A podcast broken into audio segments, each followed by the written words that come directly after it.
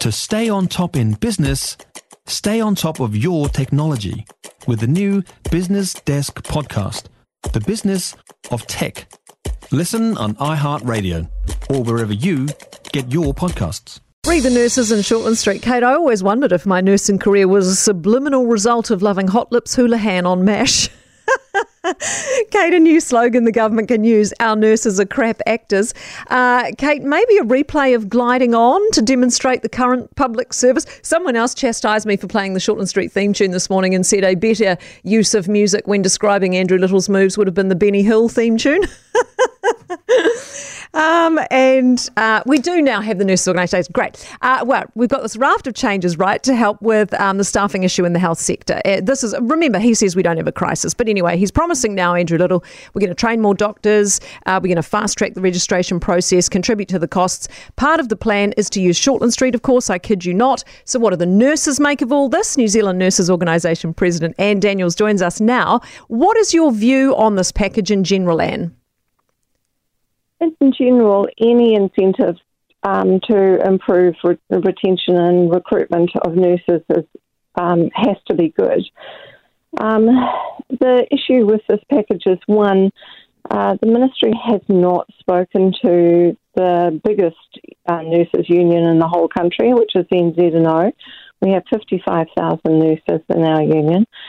And um, we haven't been party to um, this package.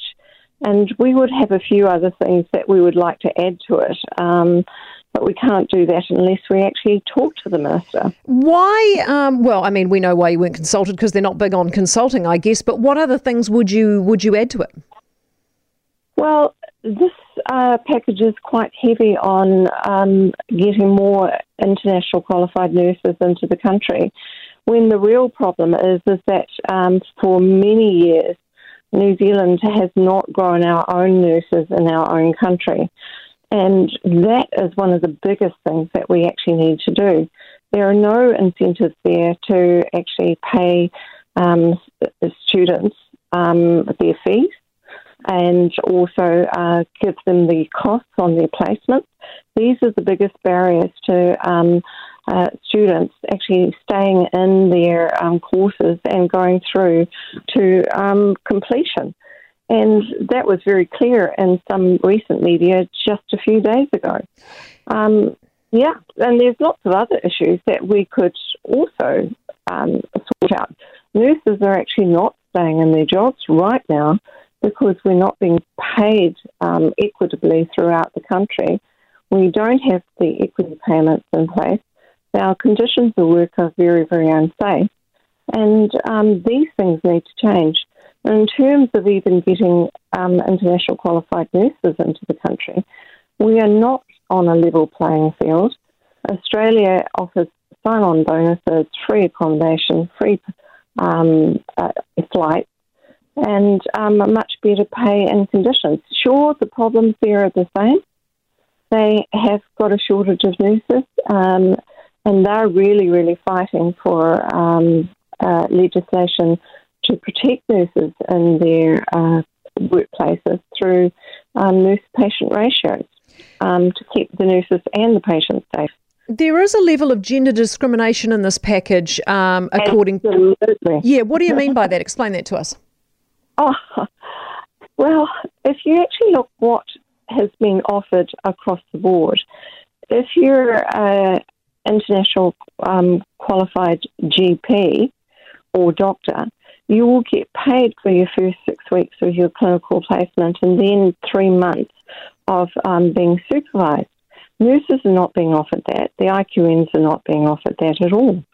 Um, if you are a, a, GP, you're getting paid extra training um, to, uh, in, uh, I think it is in GP land rather than in the hospitals, um, nurses are not being offered any kind of incentive to actually do their um, courses if they're coming into the country yeah. out of the tertiary sector.